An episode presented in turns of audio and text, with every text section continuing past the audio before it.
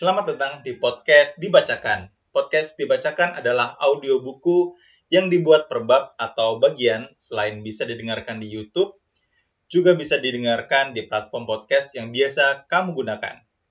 Bila ada kritik dan saran, bisa ditulis di kolom komentar ya. Akhir kata, selamat mendengarkan. Gadis Toko Senbei, bagian 2. Sejak April lalu, Naho belajar di sekolah cantikan di Shinjuku. Di awal masuk sekolah, dia sempat terlambat beberapa kali karena kondisi Satoku. Tapi akhir-akhir ini dia mulai bisa mengejar ketinggalan. Saat masih duduk di SD, dia memang sudah bercita-cita menjadi ahli kecantikan. Bahkan saat di SMA pun sama sekali tak terpikir olehnya untuk melanjutkan ke universitas. Naho paham usaha keluarganya tidak selalu berjalan mulus meski masih cukup untuk makan sehari-hari. Tapi usia Satoko semakin lanjut dan Fumitaka sendiri tidak selalu dalam kondisi fit. Hal itulah yang memicu Naho berusaha keras supaya bisa lekas mandiri. Pelajaran di sekolah kecantikan selesai pukul 4 sore. Naho naik kereta bawah tanah pukul 4.20 sore. Turun di stasiun Hamacho yang termasuk rute Toi Shinjuku melewati bagian depan teater Meiji, lalu menyeberangi jalan Kyoshubashi menuju daerah Ningyocho. Beberapa orang pria mengenakan kemeja dengan jas tersampir di bahu berjalan dari arah berlawanan. Cuaca hari ini memang panas. Untuk sampai ke stasiun Ningyocho, yang termasuk rute Toi Asakusa, kita harus melewati distrik pertokoan kecil Amakaze Yokocho. Toko Senbei Amakara yang sekaligus rumah keluarga Naho ada di jalan itu. Dinilai dari standar mana pun, daerah ini tidak bisa dibilang distrik yang mentereng. Selain toko-toko di sana yang hanya memajang baju-baju gaya barat untuk wanita di usia pertengahan ke atas. Di siang hari, jalan itu selalu dipenuhi para pegawai kantor yang berjalan sambil membersihkan gigi mereka dengan tusuk gigi. Satu-satunya hal yang patut dilihat adalah sisa-sisa pengaruh tradisional zaman Edo yang masih melekat. Selama ini, Naho selalu mengira di distrik lain pasti ada toko yang masih menjual alat musik, samisen, dan keranjang bambu kori. Di depan toko keluarganya, ada toko mainan anak-anak tradisional yang menjual koma, gasing kayu, dan denden daiko, gendang mini dua sisi yang dimainkan dengan memutar gagang kayunya. Namanya toko Huzuki. Saat Naho melewati toko itu, terdengar sapaan dari dalam. Baru pulang. Tampak Misaki Sugawara mengenakan celemek. Misaki pekerja paruh waktu, usianya setahun lebih tua dari Naho. Akhir-akhir ini mereka berdua cukup akrab. Bagaimana sekolahnya? Ya, begitulah. Terus semangat ya. Terima kasih. Naho melambaikan tangan sekilas. Setelah toko Hozuki, toko ketiga adalah toko Amakara. Tiga pria sedang berdiri di muka toko. Dua orang bertubuh besar, sementara yang seorang lagi gayanya agak santai dan mengenakan kaos dibawa ke meja kotak-kotak berlengan pendek. Hanya sedikit tamu pria yang mampir ke Amakara dan seraya mendekati mereka. Naho yakin betul mereka bukan tamu biasa. Begitu Naho akan mendorong pintu kaca, pria yang mengenakan kemeja lengan pendek juga berniat masuk ke toko. Nyaris saja mereka bertubrukan kalau saja pria itu tidak segera mundur. Maaf, silakan, Pria itu menggerakkan tangannya sambil tersenyum memperlihatkan giginya yang putih. Tidak apa-apa, saya penghuni rumah ini. Balas Naho. Pria itu mengangguk. Begitu, baguslah. Dia lantas menyusul masuk. Fumitaka ada di toko. Sedikit kebingungan, dia mengamati Naho dan pria itu silih berganti.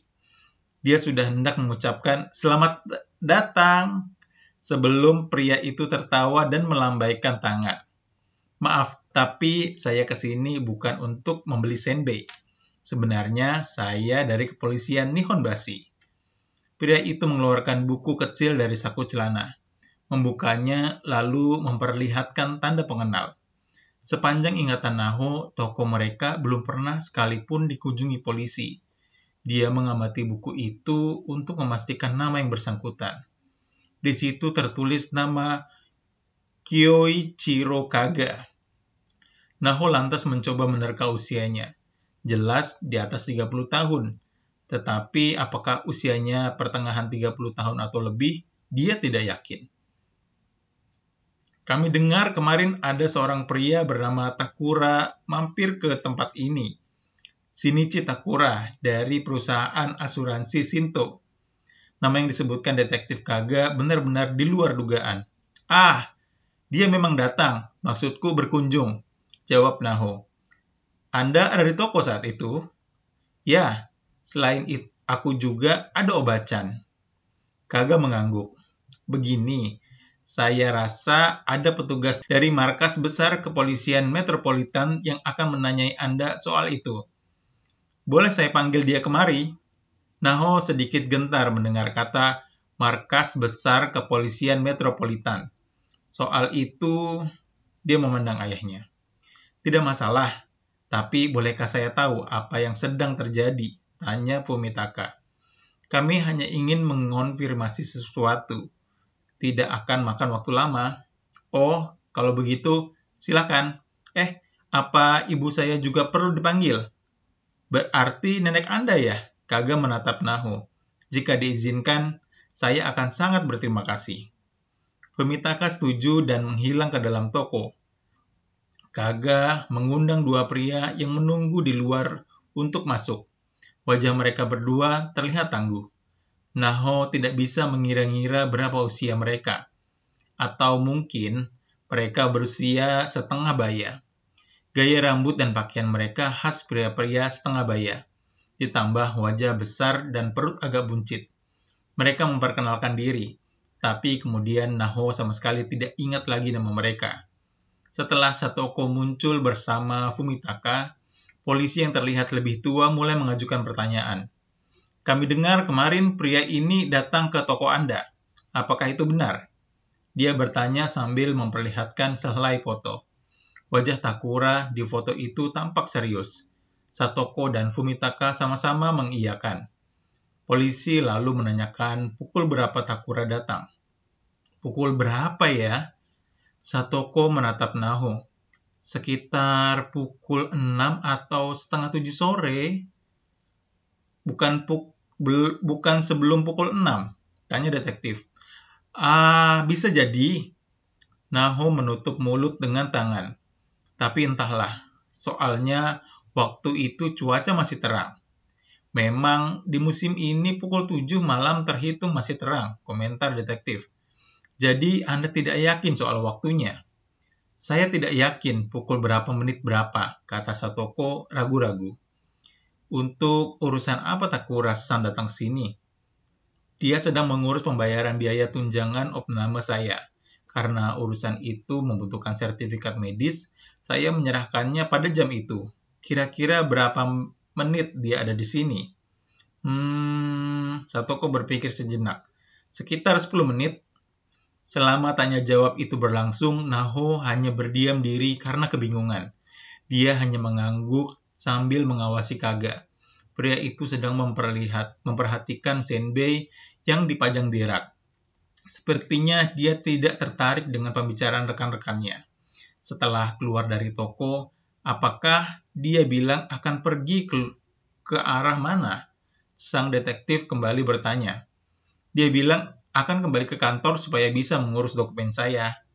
Baiklah, detektif itu mengangguk. Bagaimana keadaan Takurasan saat itu? Maksud Anda, apakah ada sesuatu yang janggal dibanding biasanya? Tidak ada yang janggal kan? Satoko meminta persetujuan Naho. Warna jasnya berbeda, kata Naho. Sebelumnya dia memakai warna biru gelap, tapi kemarin warna abu-abu. Aku ingat benar karena warna itu jauh lebih cocok untuknya. Hmm, maksud saya bukan soal jasnya, tapi apakah dia terlihat gugup tergesa-gesa, atau semacamnya. Tidak ada sesuatu yang khusus. Detektif sepertinya kurang puas dengan jawaban Naho. Tetapi dia tetap tersenyum. Kesimpulannya, Anda sekalian tidak ingat pasti waktu kedatangannya. Bisa saja sebelum pukul 6 atau bisa saja sesudahnya. Jadi anggap saja dia berkunjung ke sini antara pukul setengah 6 hingga pukul setengah 7. Ya mungkin. Jawab Naho seraya bertukar pandang dengan Satoko. Baik, terima kasih banyak. Maaf karena sudah menyita waktu Anda. Naho bertanya, Maaf, sebenarnya apa yang terjadi pada Takurasan? Saat ini masih dalam proses penyidikan. Detektif itu menatap Kaga. Pria itu lalu menunduk sambil mengucapkan terima kasih pada Naho sekeluarga. Seketika ketiga pria setelah per, setelah ketiga pria itu pergi, Fumitaka berkata pelan, "Jangan-jangan ada hubungannya dengan peristiwa di Konden Machu." Apa maksud Otosan? Tanya Naho. Memangnya kau belum baca surat kabar? Fumitaka mengerutkan wajah. Masa tukang potong rambut tidak baca surat kabar? Sambil memprotes bahwa dirinya bukan tukang potong rambut, Naho mencopot sepatunya lalu bergegas membuka surat kabar yang ada di meja makan. Peristiwa yang disebutkan Fumitaka ada di halaman berita lokal seorang wanita berusia 45 tahun yang hidup sendirian di apartemen ditemukan meninggal akibat jeratan di leher. Kamarnya masih dalam keadaan rapi. Hingga ada kemungkinan besar pelakunya adalah orang yang dikenal baik oleh korban. Di situ disebutkan bahwa kepolisian Nihonbashi dan kepolisian metropolitan sedang mengusut kasus tersebut.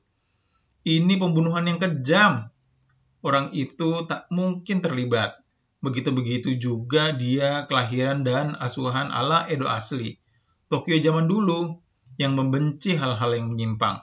Satoko menghampiri Naho dan ikut membaca berita. Tapi dari pertanyaan detektif barusan, sepertinya mereka sedang memeriksa alibi Takurasan. Jangan-jangan mereka mencurigainya. Mustahil, tapi andai benar, tenang saja. Pasti kecurigaan itu akan hilang karena kita sudah membuktikan Takurasan benar datang ke sini kemarin.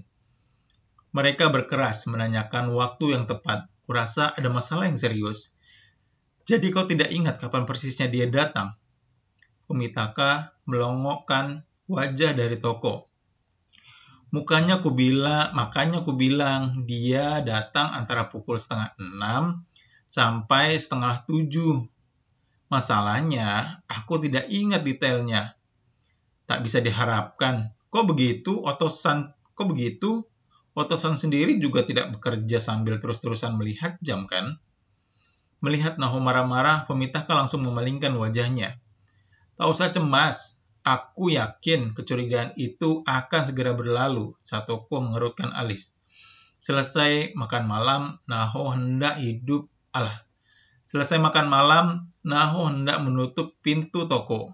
Saat pintu otomatis itu baru tertutup setengah, tampak seorang pria berdiri di muka pintu.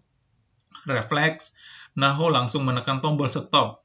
Pria itu membungkukkan badan lalu mendongak. Ternyata kagak.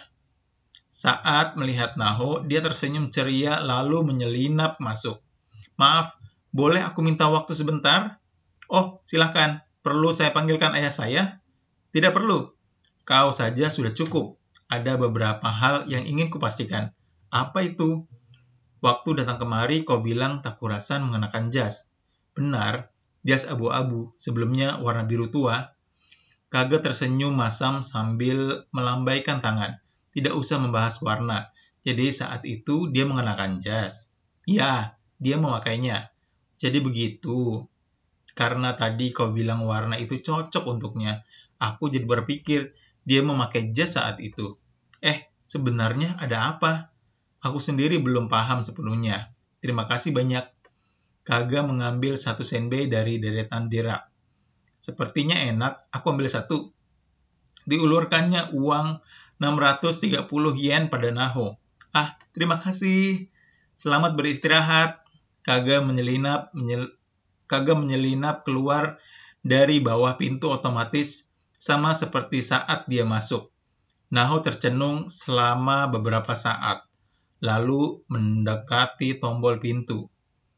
Namun sebelum menekannya, dia berjongkok dan melihat keluar. Beberapa pegawai kantor yang hendak pulang melintas di depan toko. Mungkin sebelum pulang mereka akan menyempatkan diri minum sake barang segelas. Di ujung jalan yang diterangi lampu-lampu kota, sosok Kaga sudah tidak terlihat.